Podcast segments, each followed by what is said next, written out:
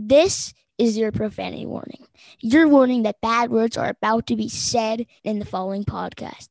If there are children in the room, in the house, or indeed within a five mile radius, please send them away. This podcast is not for us. Is that good? Yeah, it was great. That was perfect. Okay. Okay. Grave robbing in Texas is this hour's top news story. An informant led officers of the Muerto County Sheriff's Department to a cemetery just outside the small rural Texas community of Newt early this morning.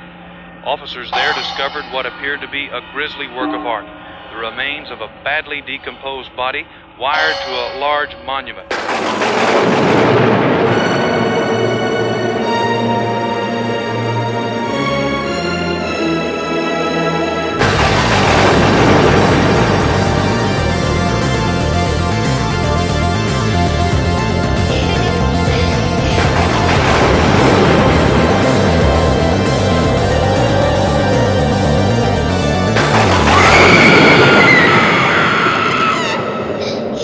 Coming to you live from the recent past in New York City, where we hang skulls from the ceiling and throw human teeth at each other.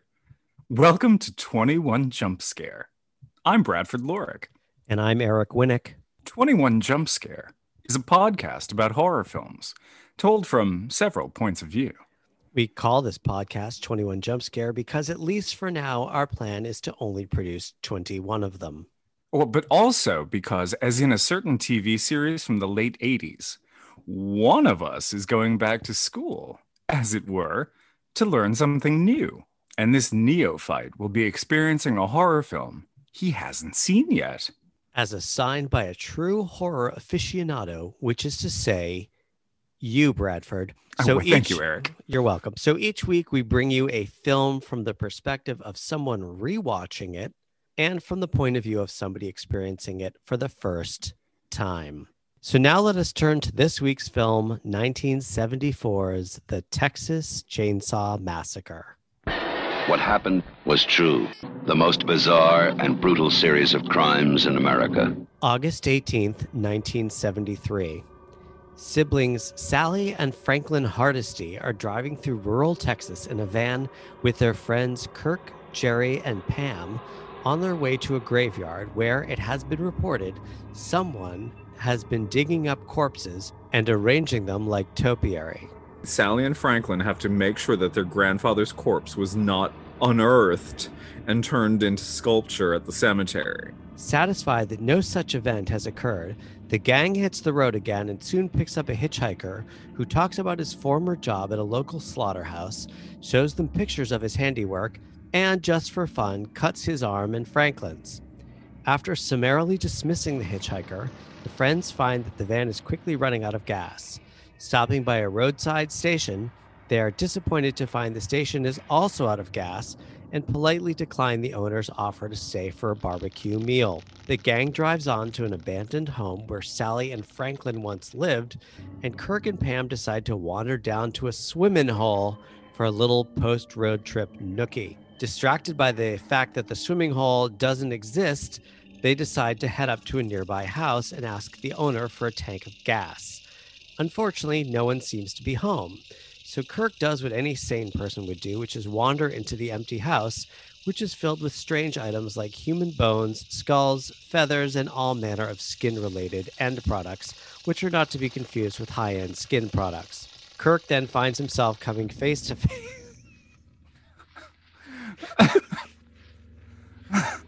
High end skin products. I see what you're doing there.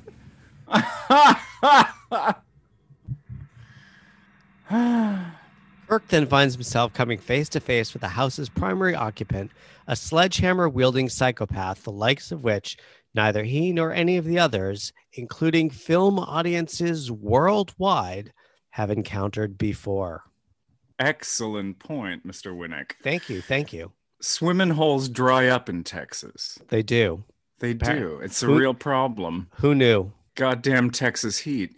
Um, so Eric, who is in this film? This film stars a lot of actors you've never heard of, but that's a okay because they all deliver the goods. Speaking of good, the good guys include Marilyn Burns as Sally, Allen Danziger as her boyfriend Jerry, Paul A. Partain as Sally's paraplegic brother Franklin, Teri McMinn as Pam, William Vail as her boyfriend Kirk, And then you have the crazy guys who form this sort of demented family. Edwin Neal as a hitchhiker that we meet early in the film, Jim Siedow as the gas station and barbecue pit owner, and of course, Gunnar Hansen as a character known only as Leatherface, who seems to be some kind of inbred backroads country hick, though we really don't get enough backstory to tell.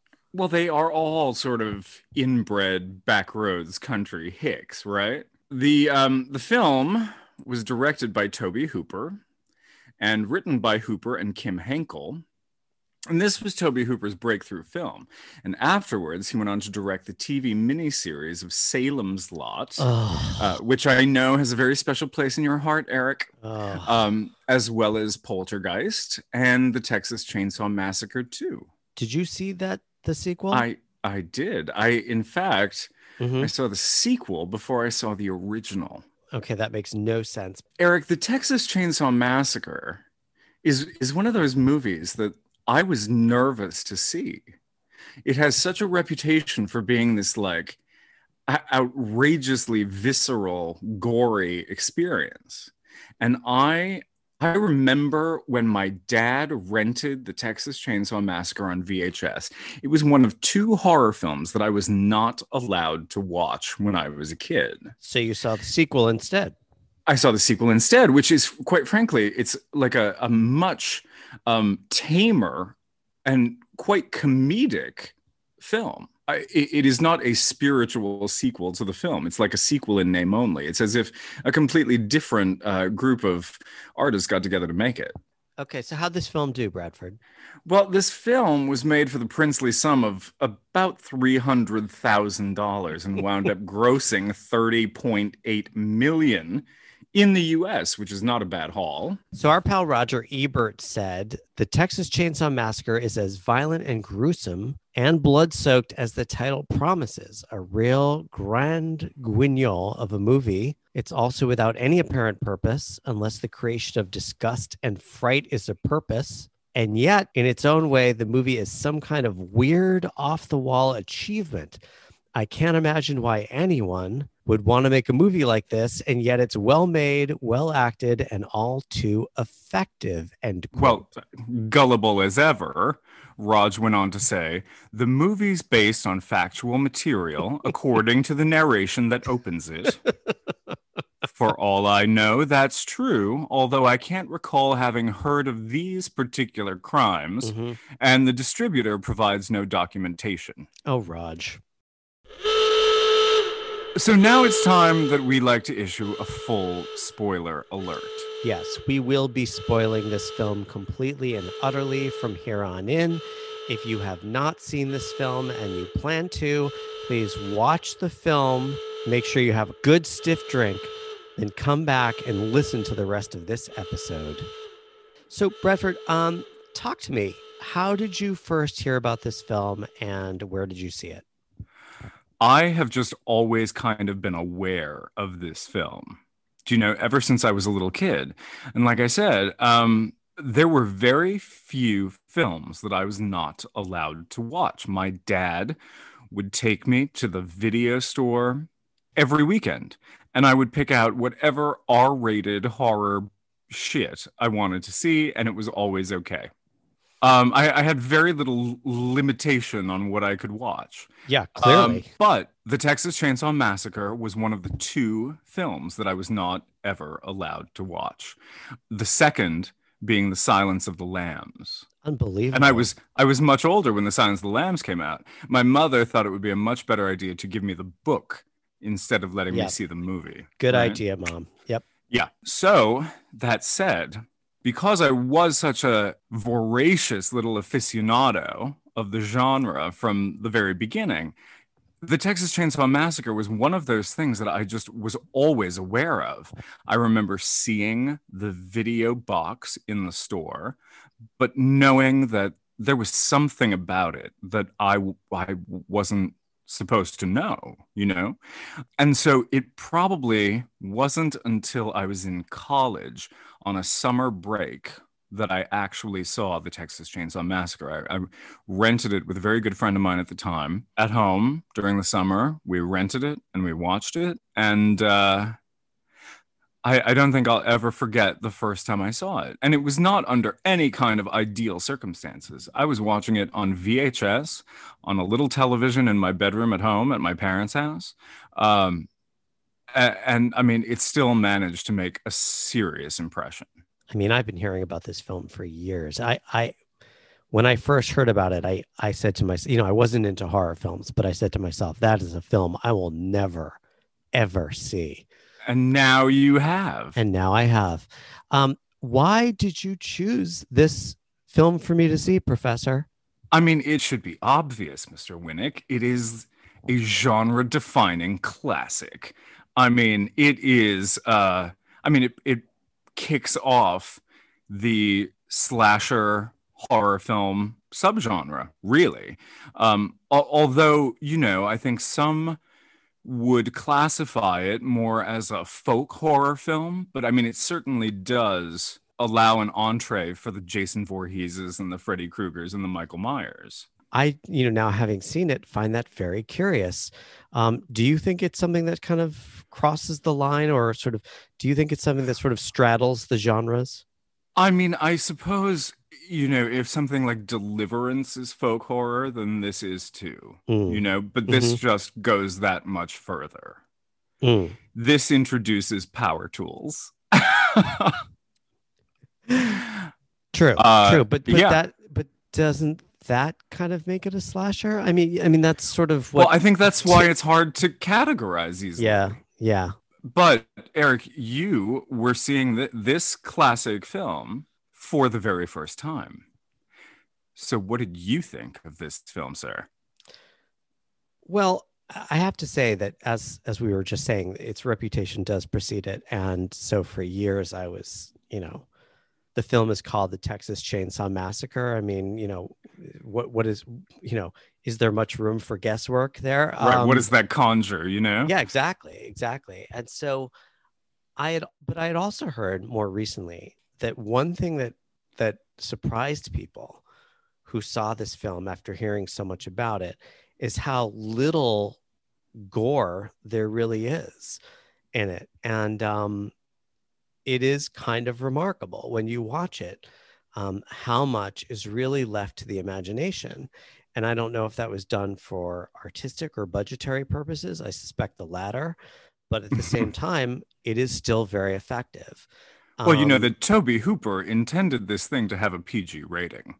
And I think that's yeah. why the gore was kept to the minimum that it was. Right, right, right. There was no way in hell that this was going to be a PG film. No, not at all. Not at all. They're lucky they got an R. Although we also have to remember that the original title of this film was Leatherface. And you know this if you, I mean, you really only know this if you watch any number of behind the scenes making of documentaries where you see the clapboard and it says quite clearly Leatherface. And um, so you have to hand it to whomever it was, be it Hooper or the marketing executive at whatever mafia run distribution distribution company, company right. Right. Who came, who said no no no no no. We're going to call it the Texas Chainsaw Massacre. When you think about it one of the most brilliant marketing decisions in the history of film. A thousand percent. Absolutely. And so the thing is is that I think what struck me was how um I don't want to say tame because it's not tame but it's no. just not it's not as stomach churning as you think it's going to be. Um, it's also well, funny. not for not for reasons of gore. Well, right, but also how funny it is. Um, there are moments I will just say when watching this film, and I can't say this of all the films we've watched, where I had to pause the movie and go back and just just sit and look at a frame um, for a minute because either the composition or the moment or just something about what was going on struck me as as so ridiculous and horrifying at the same time um, that it was remarkable to me how a film could be this funny and this fucking off the wall at the same time. You know, it's like uh, we'll get into it later, but the dinner scene. Um, and I don't want to get too much into it now, but it's just so I will just say that that I was impressed by the fact that um, it was able to do so many things at the same time, and and you know, it's not a film you admire for its plot. It's not a film you admire for its writing. It's not even a film you admire for its acting. It's a film you admire for its audacity, and that's where that's what I'll say about it. I I totally appreciate that. Um, and I mean, do you sort of take away any of the the sort of political discourse that that Hooper and Henkel were attempting to bring to this film? No, and Okay. it may be just because I haven't either watched enough about it or it's only been a couple days since I've seen it. I just haven't read that much into it. You know, I haven't.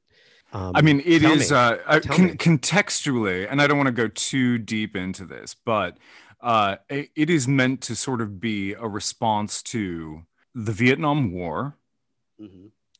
to Richard Nixon and the Watergate scandal, and to Ford's pardoning of Nixon. Oh, and interesting. the the the collision of all of these things the, the filmmakers were were sort of responding to the Mhm. senselessness and the horror of the world in which they were living and this was Yeah. their artistic response Yeah. to the context you know the the sort of like geopolitical global context in which the film was made Well, you sort of get that in the beginning when you listen to the announcer on the radio yes um, talking about all the crazy shit that's going on in the world. And Mhm. there's, I'm, I can't remember everything, but there's, they mentioned the grave robbing. They mentioned there's somebody a suicide suicide. Exactly. Mhm. There's some mass explosion that kills people at a plant Right. somewhere. And it's just, it's just one atrocity after another. And it's, right it, it is i mean you know it's sad but at the same time it's like soup it's funny because it's just like it just it just keeps going you know yeah um you know again that's like another thing about this film that's just you just don't expect how funny it's going to be i want to talk about three scenes in particular and, and you can bring up whatever you want but i, I want to talk Sure. about three scenes that to me feel kind of emblematic of the film's approach I mean, are these Um, are are are the are you singling these out as your favorite scenes in the film? No, I should say these scenes strike me as illustrative of what works well about the film. In other words, Okay. that I think embody Hooper's intent to some extent, at least as it struck me. Take it away. Um, So the first one is we'll just call it the dismemberment of Kirk in front of Pam. Uh-huh. Um, the next one is the dinner scene, and then the very end scene, which is the sort of chaotic chase into the street at the end. Let's let's go to the dinner scene. I'm curious as to your thoughts about this. Um, this this scene takes place sort of late in the film. Um, Sally is the only one left, really, of, of the original group. Yeah, the the rest of the uh, you know the rest of the folks in the mystery machine have already been dispatched. Yeah, that's right. Velma's gone, Scooby's gone, Mhm. Shaggy's gone, Fred, they're all gone. Good, good, good comparison there. Um, and the hitchhiker whom we have met at the beginning of the film, they pick him up for God knows what reason, um, is back because he's made his way to the house. He's a member of the family. He's apparently Leatherface's brother. And the old man, who is only identified as the old man from the gas station, is there as well. He has abducted Sally and brought her to the house. And they form a kind of Leatherface and the hitchhiker and the old man form a kind of a weird family. Um, Right. Leatherface is wearing a wig at this point. Um, Well, Is Leatherface wearing a wig or is that hair that's attached to somebody else's head? I I don't know. I- thought it, was- it was like a wig. It could have been could have been somebody's actual hair yeah. for all we know.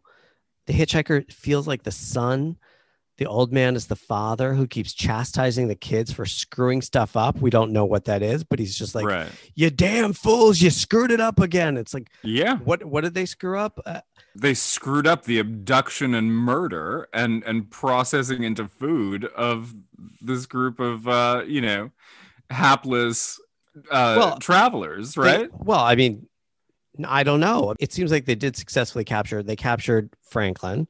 They captured Pam. They captured Kirk, and they captured Jerry. So, so they've got four of them. right. Um, so Sally's the one that remains. So maybe he's mad that they didn't kill her, I, or she's still alive. Um, unclear. But anyway, it's funny because you don't expect to see the chainsaw wielding maniac being chastised for being a bad boy.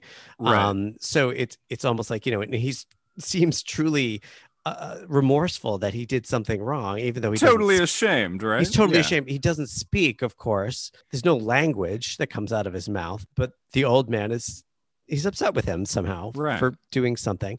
And again, there's two moments here where I just have to stop the movie and, and say, what in the name of all that's holy?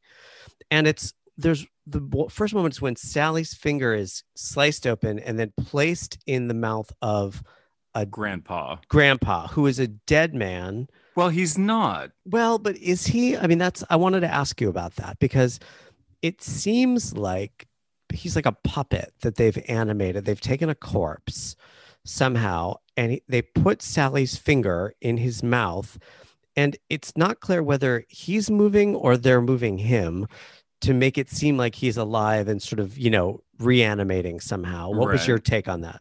No, he's alive. He's uh he's very old and and absolutely enfeebled. But when we meet grandpa for the first time, it's when Sally is uh is running from Leatherface uh through the house. Um she runs up the stairs and into the attic where uh she encounters a room full of taxidermy including grandma but grandpa is still alive Okay, that Um, wasn't and- that wasn't clear to me because they're Yeah. sitting, they're pretty inert. I mean, you know, and oh I, absolutely and I wasn't even clear that he was alive during the dinner scene because right he doesn't move a lot. He doesn't really say much, and the thing, well, he doesn't say anything. And when I saw him move, when they put Sally's finger in his mouth, and then I didn't see him move later, I thought to myself, well, they must have been sort of moving him in a, in a sense of sort of willing him alive somehow. no i mean uh i i do love that sort of idea but no grandpa i i i think or rather i've always understood grandpa to be alive Hmm. um very old very uh again enfeebled but he's alive you know? And when they slit sally's finger and put the blood in his mouth he suckles from her finger. And uh, i don't know whether it's the blood the life force you know the the metaphorical uh exchange that uh that sort of restores him uh or or what i mean and it's not like um you know it's not it's not like watching dracula right i mean it's not like he right. becomes a young man when he uh when he drinks her blood but i think the taste of human blood in this family of cannibals is enough to um to sort of give him a, a little a little bit of, uh, of a boost right I guess. I mean, I, And- again, I, I think that the issue was it wasn't clear to me that he was alive. right Um, but I can certainly, now that you mention it, sort of see how he could be. Earlier, when I was describing the scene, I think I said there's a dead man at the head of the, the head table. of the table but i mean he true? does appear to be Yeah, he does. Yeah, but um, you know, uh, during the dinner scene, and and I think it's I, I think there there is a, a lot to talk about in the dinner scene, but um, as they're talking about Grandpa, they're talking about how he was the fastest at the slaughterhouse. Yep. You know, he could dispatch the greatest number of cattle in the shortest number of time. And he didn't use And that he did damn air gun, right? he did it with a hammer. Yep. And so they put the hammer in Grandpa's hand. Okay, we, this is where I, Right. right, but I this is this the next part that I was going to mention, which was All right, go on. this this moment where Sally's head is kind of forced well Sally herself is sort of forced into this metal basin with her head Mhm. down and a hammer is placed in grandpa's hand. And Right. what's crazy is that try as he may, he can't seem to hit Sally's head, which Right. is like a moment of pure slapstick that should be Kinda. should be absolutely horrifying. But Right. it's just like it's funny because it's like he can't hit her. And you know, the the He hammer misses. seems It's not because he he doesn't want to. It's just he misses. Right. Well, the the hammer seems to be too heavy for him to wield at this point. they keep picking it up out of the, you know, the, Right. the metal bucket and putting it back in his hand. Yeah. he does, of course, land one blow. And I think that moment Mm. when he lands the blow is pretty uh, extraordinary, right? Because I mean, it, it kind of undercuts all of that, all of those humorous attempts leading up to it, right? But does he really get her? I I mean he gets her. He gets her. I mean she because she she gets out of there pretty quickly after it. She crashes through the window, um, lands on the ground. It's daylight, which that that moment is crazy because you're like, Yeah. it's daytime. Um, but anyway, How long has that dinner been? Exactly. Well, how or how long was she out before it? Right. But the thing is, yeah, I I wasn't honestly. Again, this is like you've seen this film more times than I have, but it wasn't clear to me that he had landed the blow because if he had, it doesn't seem like she could have moved that quickly to get out of there. Well, there wasn't a Um, whole lot of power behind it, but it does no, land a true. good hit. Yeah. So again, that that scene is it's pretty extraordinary when you think about it. And the composition, the way it's shot, is from her point of view. So you've got hitchhiker on the left, and then you've got dad. I'm sorry. Yeah, I keep thinking of his dad, the old man. he may his be. I mean, he's probably dad and cousin and maybe brother. That's and, true. I mean, they're an inbred redneck yeah, cannibal family, as you do. Sure. yeah, sure. Um, but yeah, the keep going with sort, of composition. the, sort of the modern day Republican Party. But anyway, right. um, the uh, across the table is is Leatherface, and um, I don't remember. Does he bring in the food? Well, at that point, Leatherface is wearing one of his three leather faces, Okay. uh, and, and he's wearing the the the head skin of a woman at Yeah, this he point. seems- and he's Yes.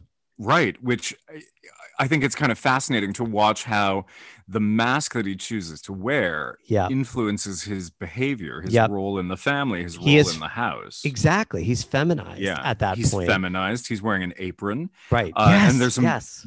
I mean, there's a moment where you see him putting lipstick on the mask.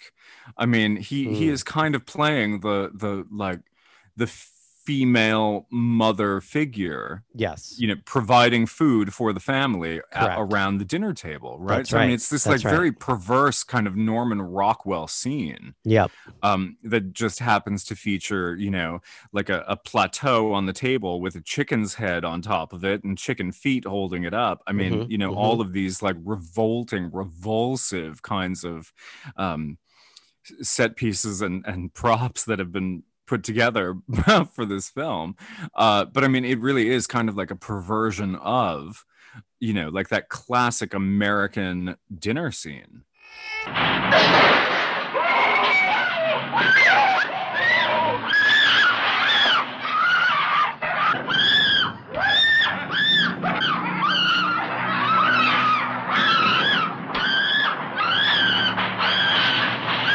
Again, when we talk about scenes that that sort of you know typify this film, that sort of sum up what this film is is doing, um, the the end scene is so chaotic.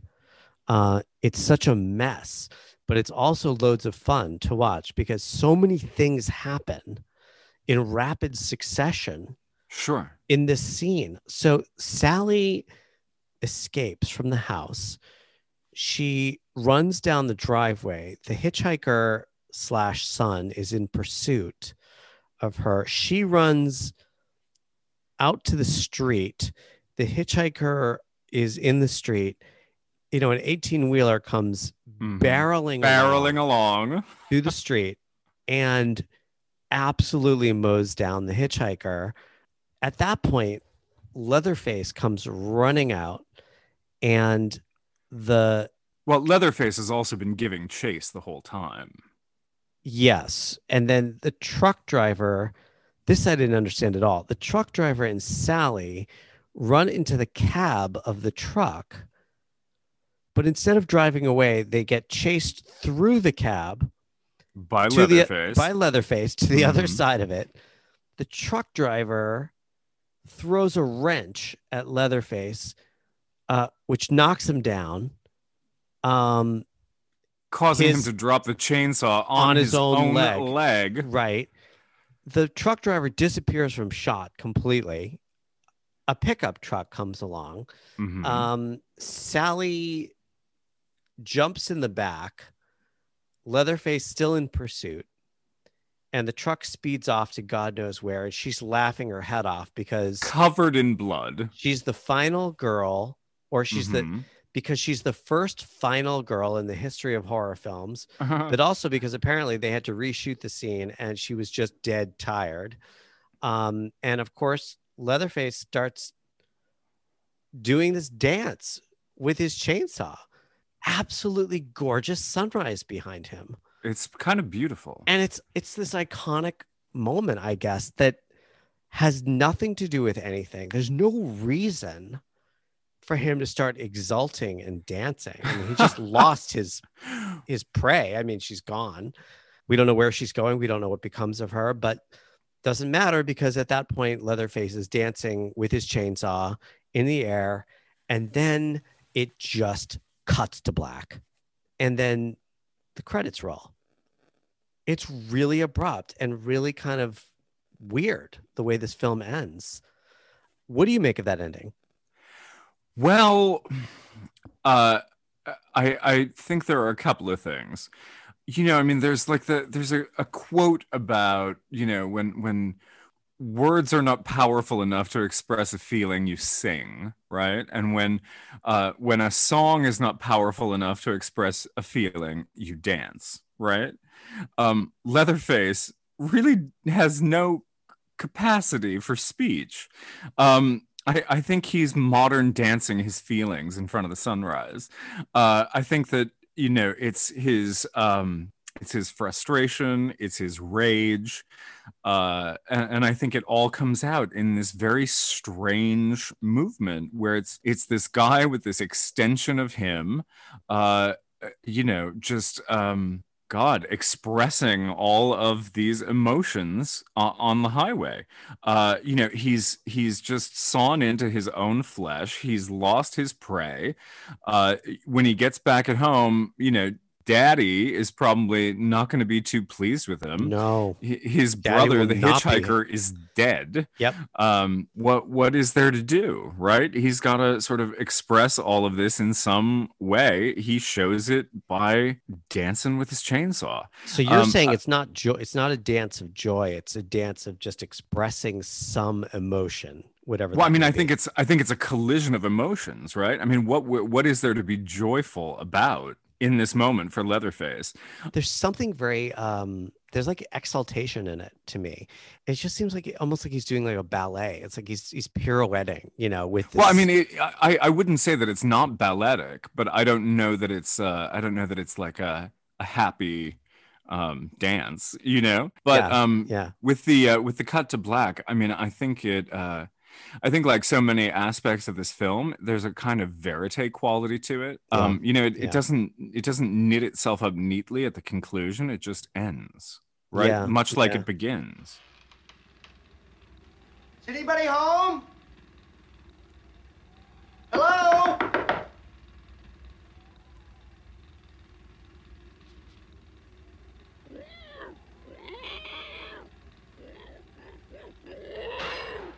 Hey, Pam.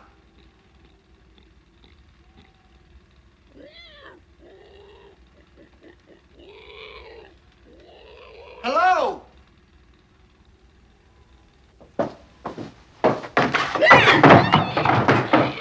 Okay, I want to talk about the production design for a second because that house is so freaky. And I saw an interview with Robert A. Burns, the production designer, Mhm. um, who I don't know if you saw the same making of documentary as me, but there's one in which he has two life-size dolls standing behind him that are clothed in these ruffles and it's it's you don't see the whole dolls but you see enough of them to know that there's this guy has got some things going on um, in his house. And anyway he talks about how they would just go to collect dead things um, because farmers didn't often have ways of getting rid of their dead animals that they would bring them to a corner of the field and just let them decompose um, and roadkill. I mean, and the roadkill. armadillos. the armadillo yeah, yeah. absolutely. and so this house is full of skulls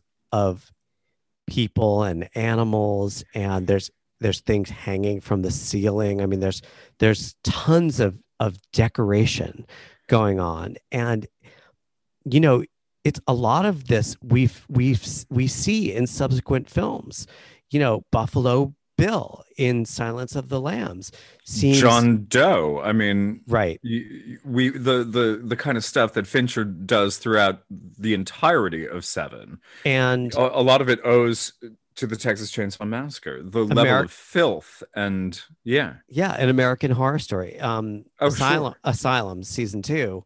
The therapist, played by Zachary Quinto, Quinto. Zachary Quinto.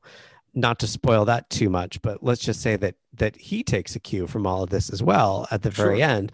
Um, But of course, Eric. I mean, Burns uh, takes a cue from from real life, from Well, Ed Gein. from Ed Gein, and that's this is kind of where we have to talk about Ed Gein, I suppose. Yeah, I, I would say this film is sort of very loosely based on Ed Gein. I think that there is some the house may be more based on Ed Gein than the character. yes, yeah. right? There's uh, there's there's a little bit of um, connective tissue, one might say. No Mm. pun intended. Or No pun intended. intended. Is this the point in the podcast where you say the house is a character, Bradford? No, it's not. I mean, Okay. uh, uh, the the house is a, a filthy, disgusting environment. I don't think it's a. I, I wouldn't say it's a character in the film. You know, um, Although the point where Pam goes sprawling into the room full of feathers, the, the floor is like knee deep in feathers. And well, there's a just- chicken in a fucking bird cage in the kitchen. There is. And there are meat hooks hanging from the ceiling, and there Yeah. are pieces of furniture yeah. that are just assemblages of human and animal bone and I- sinew. You know what? There, there's a I don't know what to call it. It's like a love seat, I guess. It's it's a couch. it's, I, a, it's a settee. it's beautiful. It's bovine bones. It's Oh. crowned with a human skull. Beautiful. I mean, you know, I, I, and quite honestly, there there are very expensive pieces of furniture that you can buy that are made out of um Mhm. uh, out of steer horns Mhm. and things like that. Do you Yep. know? Uh, Well, and, when- and other kinds of antlers and and and bones. And quite frankly, in in his home in Beverly Hills. Vincent Price had human skeleton chairs. They were carved wood to look Mhm. like human skeletons.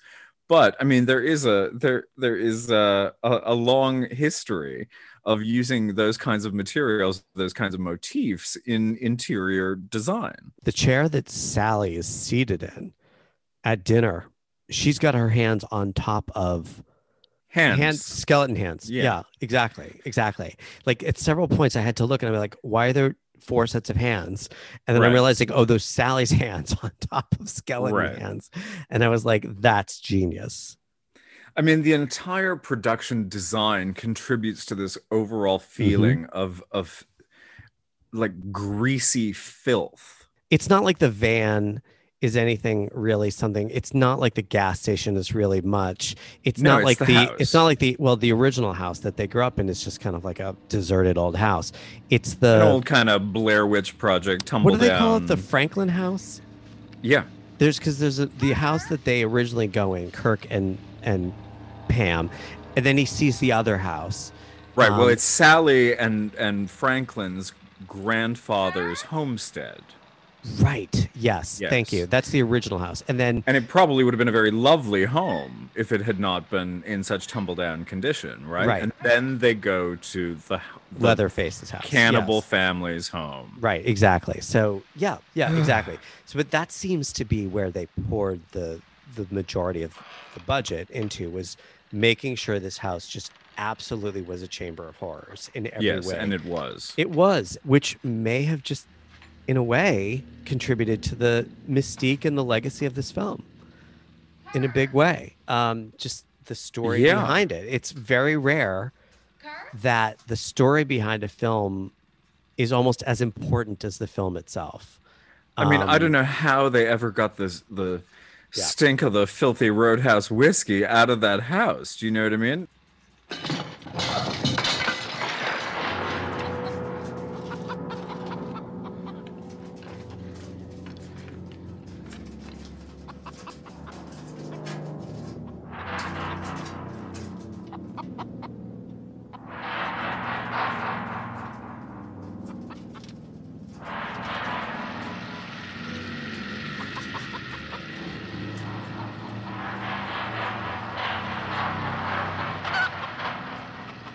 So what what is the takeaway for you? I mean, you know, so it, we're we're talking about all of these scenes and these moments. I mean, did you like the movie? Did it did it scare you?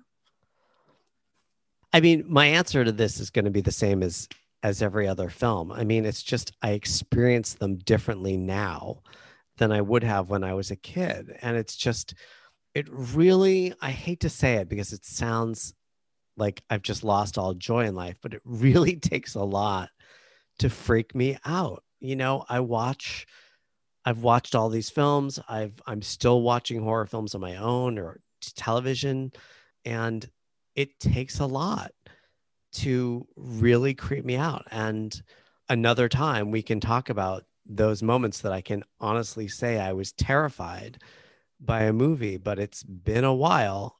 Mhm. And um, I was not terrified by this film. I was not really scared by this film. I was just kind of amazed by it. Uh-huh. You know, so again, as I said, you know, I admire it for its audacity. I uh-huh. admire it for what it achieves. What does it achieve? What is it what is your what does it leave you with at the end? I don't know. I mean, is it is it purely that they were able to do it as this sort of the ultimate story of the ultimate indie film where it's made for so little money, uh, and it and it cleans up in the global box office, Sure. what? Sure. Let's let's say that. I mean, the thing is, is that I think that you know, for a film that So you you you're spend applauding Henkel and Hooper's entrepreneurialism? absolutely well, I mean, they got hoodwinked in a big way, didn't they? So I don't know how they they may have been By entrepreneurial, but they were by the end they were didn't really take much away themselves. But I get, I don't know. I mean, I guess for a film that you spend such a, a period of your life fearing to come away feeling like okay i can i can watch this now and not only can i watch it but i can appreciate it uh, as an artistic achievement. I don't know. It kind of feels like in a way you you know i wish that i had seen it at an age where i could have really been truly scared by it. I can appreciate on one sense how horrifying sally's experience is and she Mhm. certainly screams enough to make us convinced that she's terrified but at the same time this sort of meta commentary is going in your head where you're like oh that's funny. Oh i see what they're doing there. Okay. Um oh yeah. Okay great. Oh though that production design is fantastic or right. oh oh my god he can't hit her with a hammer you know or just like when pam is hung up on the meat hook you're like oh i thought this was going to be so i mean it's terrible obviously but it's so it could have been so much worse you could have seen the hook go into her back you don't so at the same time you're going wow they really that was really effective so this kind of meta commentary is going on in your head while you're watching the film that i don't want to say takes away from your appreciation but makes it more of a clinical exercise But And- I mean, is let, let's go. Let, let's explore that just a little bit uh, more. Uh, for me, I wouldn't call it so much meta commentary as I would call it sort of a relentless verite experience. Right? I mean, you're not seeing, uh, you know, it- it's not storyboarded to death like. Um, you know like a, a contemporary uh, like like michael bay's remake was you know where you do see all of those things happen right i mean it's like it, you're sort of like a a captive observer of everything that's going on around you. And i do think that it's one of those rare film experiences maybe kind of like the human centipede 2 where I mean, you really do just feel like sweaty, hot, greasy, and filthy after you've watched the film, or at least I do. And that's the part of it that, um, you know, uh, I, I've seen this film remarkably few times. And every time I see it, I always sort of come away with, I don't need to do that again. Or Hmm. I don't need to do that again for a while. I think the last film that I saw where I felt like I don't know where this is going, but every time it gets dark in this film, I know something is going to scare the shit out of me. Uh huh. Was the original Blair Witch Project, which I saw at the Angelica Film Center when Uh-huh. it came out. And that was maybe the scariest film experience I've ever had.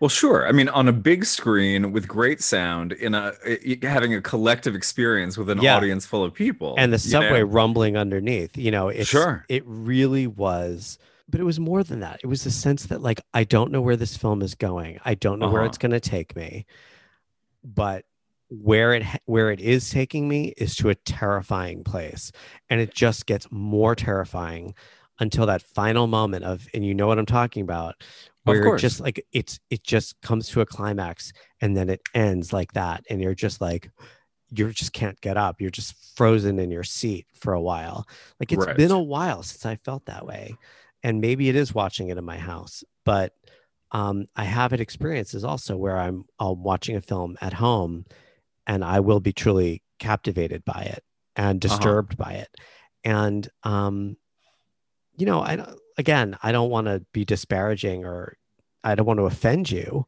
in any way by saying that these films are not terrifying me. I you know i don't want to i don't want to make there's no way to force- capture the experience you know? No, i mean I there's know, no way to recreate the experience of like seeing it with an audience Yeah. in a theater you Yeah. know? Yeah. i mean I, I have seen a million horror films. I've seen m- the great majority of those at home you know? I mean or or with friends but there there are on a uh, i can count on one hand the number of horror movie experiences that I've found truly terrifying. Mhm. And they have all been because of that sort of collective experience uh, in a crowded movie theater late at night in Mhm. the dark on a Mhm. huge screen. right Um, you know, things like The Descent or The Strangers Mhm. or paranormal activity. You know things that you that i have rewatched like paranormal activity at home in the afternoon and it it, it is utterly denuded of its power. Yeah. You know? But when you have that experience and i don't know that texas chainsaw massacre would be that thing. You know i mean i think some of the acting specifically paul partains well is like terrible you know Right, i mean right, or, or the- annoying to the point of distraction Right, but at the same Um, time, it's like this is the slasher that launched a thousand slasher films when you think Sure. about it. You know, so Right. it's like there are elements to this, including, you know, the final girl right that we've seen again and again in subsequent films. And Sure. so maybe to some extent, it's like because of the influence of this film, watching the original is denuded of its impact in a way. I think some of the low budget shows through at times. I also think that it's ultimately kind of a very thin story. You know, you don't Oh, yeah. particularly care for any of the characters. There's very little emotional investment on your part as an audience member with the uh, characters or the actors.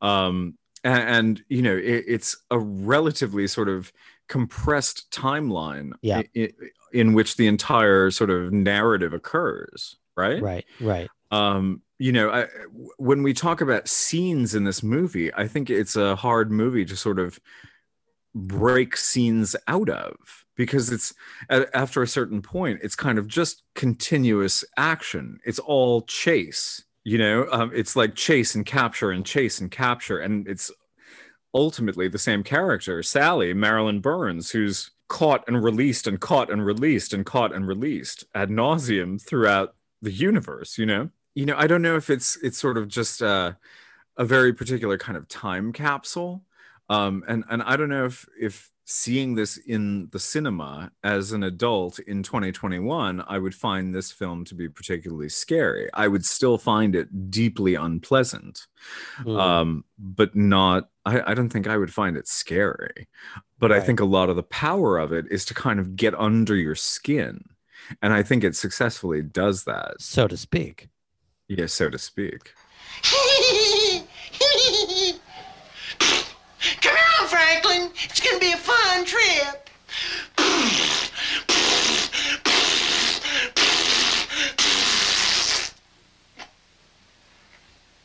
If I have any more fun today, I don't think I'm gonna be able to take it. We have to talk about Franklin. We have to talk about Franklin. We have to talk about Franklin. A couple questions I have for you. So first is as nice as it is to see a character with disabilities in this film or any film, I mean there really needs to be more representation um, in films in general and and the fact that he, that he is a paraplegic is not really a big deal really in any way he's just a character who happens to be a paraplegic That's um, true. there is one scene in which I feel his disability is played for laughs, and he's helped out of the van.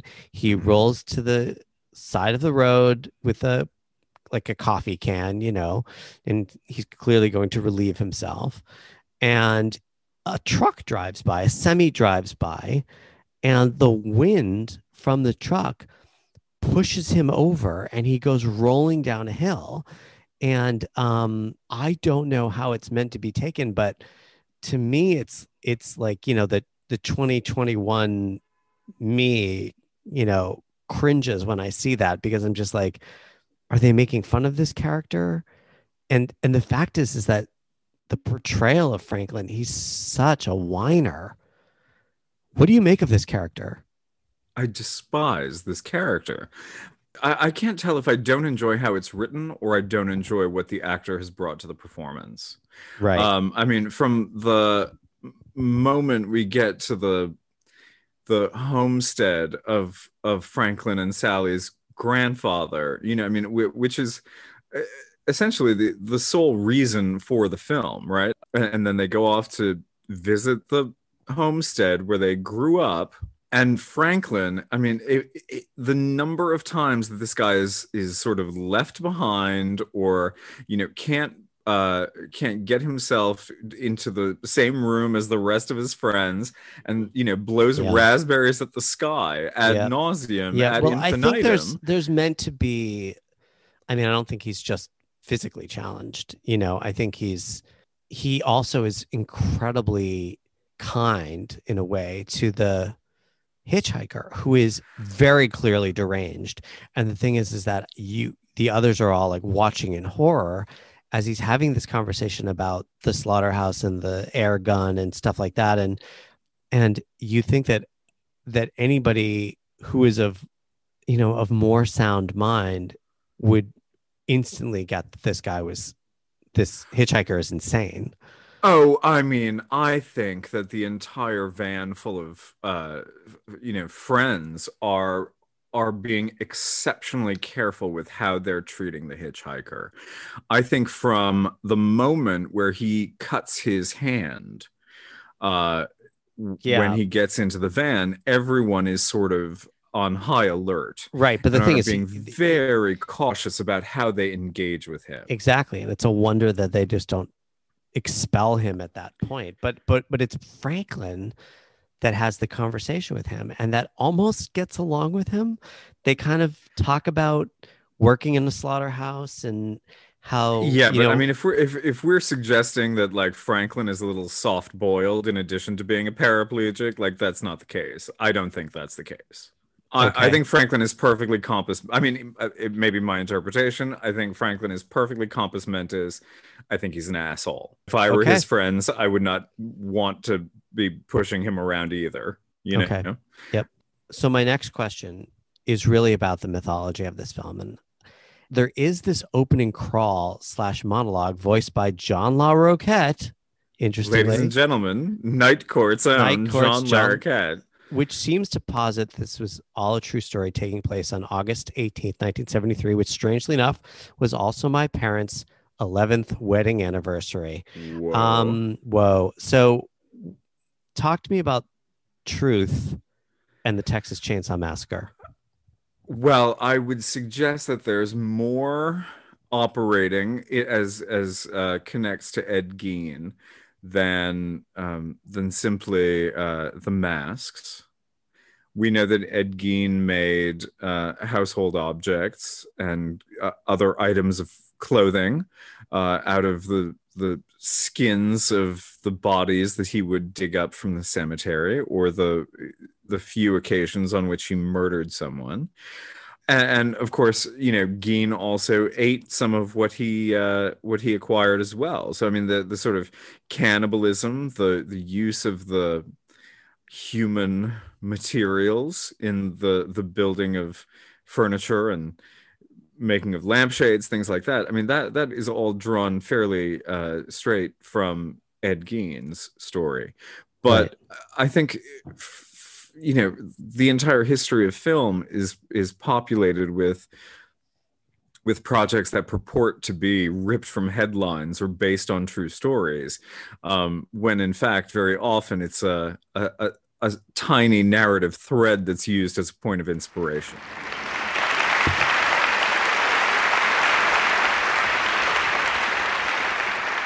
And the winner is. Well, the time has come. Well, now it's time for the awards segment of our show. My in which favorite we- segment. in which we give out prizes for the scenes and characters that we think make this such a memorable film. or not. Let's start with most disturbing scene. Uh, this is the Tom Six Award, um, Uh-huh. named for the erstwhile auteur behind the Human Centipede uh, ci- Franchise. cinematic universe. Uh-huh. Um, who do you got? I think the most disturbing scene may be the scene with the hitchhiker in the van. Mm. Um, It is- because that is disturbing. You're right. right i mean every uh, you know every uh character's sort of hackles are up because of the hitchhiker and i think that translates to the audience as well. Um what what who to to which scene would you give the tom six award mr winnick? Well, um, I'm I'm gonna just be utterly predictable here and say the dinner scene, um, and the attempted bludgeoning that doesn't happen. I think the reason it's disturbing to me is because you are sort of become you become Sally. It's from her point of view, and there's a doominess and a hopelessness to that situation that feels like, you know, if you were ever in that situation, you would just be you're dead and all you're thinking is you're dead and you're going to go in the worst possible way horrible inside let's move on to the uh, a, a, a bit of a lighter tone here. The most likable character the seth brundle award named for our our buddy jeff goldblum uh, in the fly. Um, i'm gonna i'm gonna ask you bradford is there a most likable character in this film? It's really hard. I, know, mean isn't it? I think i i mean i think i have to give it to marilyn burns. Wow. But I think Mm-hmm. it's really tough to find a likable character in this film. There's nothing there's nothing particularly wrong with any of the the the gang in the mystery machine, but um they're a little know, colorless they are a little um 1D, but uh yeah I mean, Marilyn Burns, uh, her, you know, her Sally is, is like the prototypical final girl. Um, and so I think I'm going to be very woman first and make her my most likable character and give her my Seth Brundle award. although she's not she's not plucky you know in in the sense that like like um like I don't Nan- think she has to be. well no it's but when you think about final girls you think about like nancy and nightmare on elm street and she's she's at least resourceful you know or Yeah. fool in um people under the stairs you know you Sure. have you you think of those characters and you think that well at least they've got something on the the bad guys There's a quality of heroism about yeah them, Ma- right? Ma- marilyn is just she's someone that things are done to she's Right. not someone who does things she doesn't have a lot of agency. but no she does have adrenaline that gets her through two plate glass windows It's true. at two different points during the film, No, it's true. and that keeps her alive until the end. right. To whom do you give the award? Leatherface. The most likable character is Leatherface. Yep. You have anything you want to say about that? sure I do. Um you know, just because you're a homicidal chainsaw wielding maniac doesn't mean you can't be likable. Um Just because you're an inbred redneck cannibal doesn't mean honestly his intentions are so pure. He has a single purpose. He carries it out. He says what he feels, which is he doesn't even if say it's anything. if, even if it's just you know, and he Uh-huh. and he has a nice little dance at the end. I mean, what's not to like?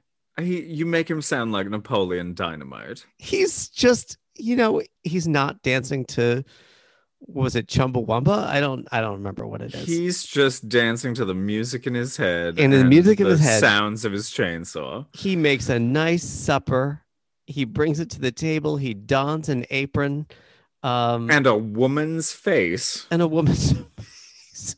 I just, I don't know. I didn't like any of the characters in this film. This is a really hard one, so I'm I'm gonna give it to Leatherface. All right. I mean, I feel like you're giving out the most likable character award in the way that I usually give out the most likable character. What's the award. least unlikable character? You know. Um, Right, uh-huh. But anyway, so speaking of, let's talk about the character who most deserved to live and doesn't. The so-called Ellen Ripley Award, named for Sigourney Weaver's character in the Alien franchise. Who do you got? I mean, I know. I might have to give that one to Franklin. Oh. Paul Partain's Franklin. And for the sole reason Yep. that when he's dispatched by Leatherface, it's Mhm. done in the dark, and I didn't get to see the life leave his eyes.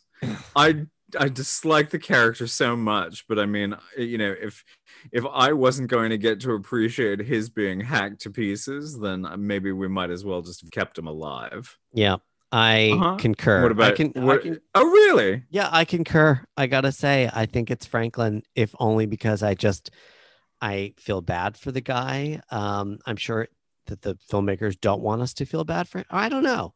I don't know if the filmmakers want us to feel bad for him or not, but I think that he certainly doesn't have a great way of defending himself. And as annoying as he may be, he's at least somewhat colorful. Fine. Do you want me to say Leatherface? No, Because he, no, it's no, because no. he does live, you know, so He he te- lives. technically doesn't qualify Well, I mean, for the award. He- I don't know if that's true, and I, I don't know if I've always followed that rule when giving out the award. You know, I mean, like there are certainly characters who do live, who deserve to live. right. Um, but let's talk about the character who most deserved to die. sure. The Uh, that's- John Doe Award. You you may be familiar with I'm familiar with that name Mhm. for Kevin Spacey's Kevin character in- Spacey's character in Seven. in Seven. Um, you know, I if I hated anybody, I mean, I know you're gonna say Franklin, but at the same time, there is something incredibly creepy and skin crawling about the hitchhiker. Um, and he does die in a spectacular way. He is the least predictable character in this film because you he could just go off and do anything and he does do some surprisingly nasty things in this film and so for John Doe I'm giving it to Edwin Neal as the hitchhiker Okay. Uh, I'm going to give my John Doe award to Jim Siedow as the Hmm. old man, daddy. Mm, Uh, you know, I mean, I just feel like he is probably the least uh, impacted by the legacy of genetic betrayal that impacts, you know, that, that affects his. Uh, his inbred redneck His cannibal family his progeny his brother cousins, his nephew brothers. sister Um, lovers Yeah, exactly. Brother lever hiker sheriffs. Um, which is a whole subgenre of horror that we'll eventually one day get into. Please. But um, I, I mean, I really do think that he is just the most sort of like sidewinding, four-flushing, untrustworthy character in the film, and they should Yep. really have dispatched with him. although he's got some good looking barbecue in that gas station, let me tell you. He is major with the barbecue. Um, although God, you know, after you see the film, you're like, I know exactly I'm what he's cooking up in there. right, exactly. And somebody- and I think never eat barbecue the same way again. Well, Franklin eats something, and there is a Well, point. in film- Franklin's a fat ass. Well, you know, also Franklin, there is a point in the film where Franklin kind of looks at what he's eating and is kind of like puzzling over it. Um, that struck me as kind of funny because it was, it's, you don't quite know that it's they're cannibals at that point. But when you look back at that moment, you're like, mm, Mm, something tastes a little funny there to Frank. Okay, here it is. The most gratuitous screen moment, the Gaspar Noé slash Ken Russell Award. Um, I'm going to start. And uh, again, I'm going to disappoint you. no. Yeah, it's the dance at the end. Um, and the That's reason. gratuitous. No, I'm just kidding. it's that's Thank not. you. I'm not giving it that award. Um, the most gratuitous scene is is when Franklin rolls down the hill and tumbles out of his wheelchair, because it's like that. You just that's not cool. And so to me, that is the most gratuitous moment. Okay. I uh I will not be echoing your sentiment. I would give it to uh the moment when Teri McMinn's character Pam is hoisted up and dropped onto the meat hook. Oh, that's gratuitous. I mean, I think I, I Come again, I mean, I really think you're it going depends soft upon on me here. I think it depends upon how you're defining your terms. Uh-huh. Um, but I, I think it is uh I, I think it's a tough thing to look at. Uh-huh. Um, again, I mean, it, it uh, I think my opinion of that uh, owes a lot to that sort of verite quality of the film as a whole. Can I say it's um, tough to it's tougher to think about than it is to look at Possibly. Um, because but I you mean, don't really, see anything. You just you don't see the anything, idea. a- right, it's the it's idea. It's not just the idea because there's a kind of visceral sort of um the the when she's dropped onto the hook it lurches do you know what i mean like you Well- see the effect of her weight on the hook and You vice see- versa That's true. And she does scream, and it's painful to listen to. yeah and i think that if we're uh, you know w- w- and, and of course acknowledging the fact that there is so little stage blood spilled in the Right. course of this film Right. i mean i do think it's i i think it's the most most gratuitous screen moment You know what's interesting is you think of films which have a lot of blood in them. You think of It. Mhm. You Sure. think of Nightmare, and I mean, it all- had uh, it set records. You know, hundreds and hundreds of gallons of blood. well, sure. but so so did Nightmare, and so did The Shining. I mean, when you think about Right. like the all the blood in those films that is spilled, and how much blood could have been spilled in Mhm. this film, and yet isn't. Again, maybe it was the director and producer trying to get that PG rating ridiculously enough absurdly. absurdly but at the same time it's just like what kind of film would this have become If, they it were had- awash in blood, right exactly it makes you it probably never would have been seen anywhere. Quite Right. frankly, it's you're you know? probably right you're probably right because it just would have been too hard to watch i mean there's a level this of ver- film had this film as it stands was banned in so many markets in so many countries around the world. england for so ye- long. yeah exactly Uh huh. England, Australia. Um, I mean, in England, based on this film, you couldn't put the word chainsaw into the title of a film without it's being completely banned. And the funny thing is, is that they probably hadn't even seen the film because it's like, again, if you see the film, you're just shocked by how little gore there is in it and how much is left to the imagination. Well- It reminded me, you know, it's it's it reminded me of the first time I saw um, Reservoir Dogs in the theater Mhm. and the the scene where um, the cop's ear is cut off.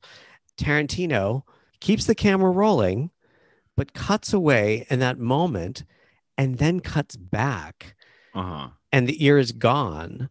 But you don't see the act that of Michael Madsen cutting the ear off the Right. cop, and it's like it truly is a, a great illustration of how what you don't see sometimes is better than what you do see, or the fact that you have to use your imagination.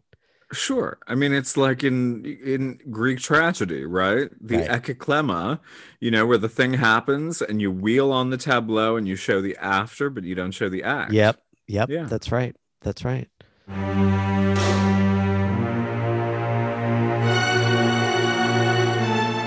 Well, Bradford, Well, What- Eric, what a joy this has been.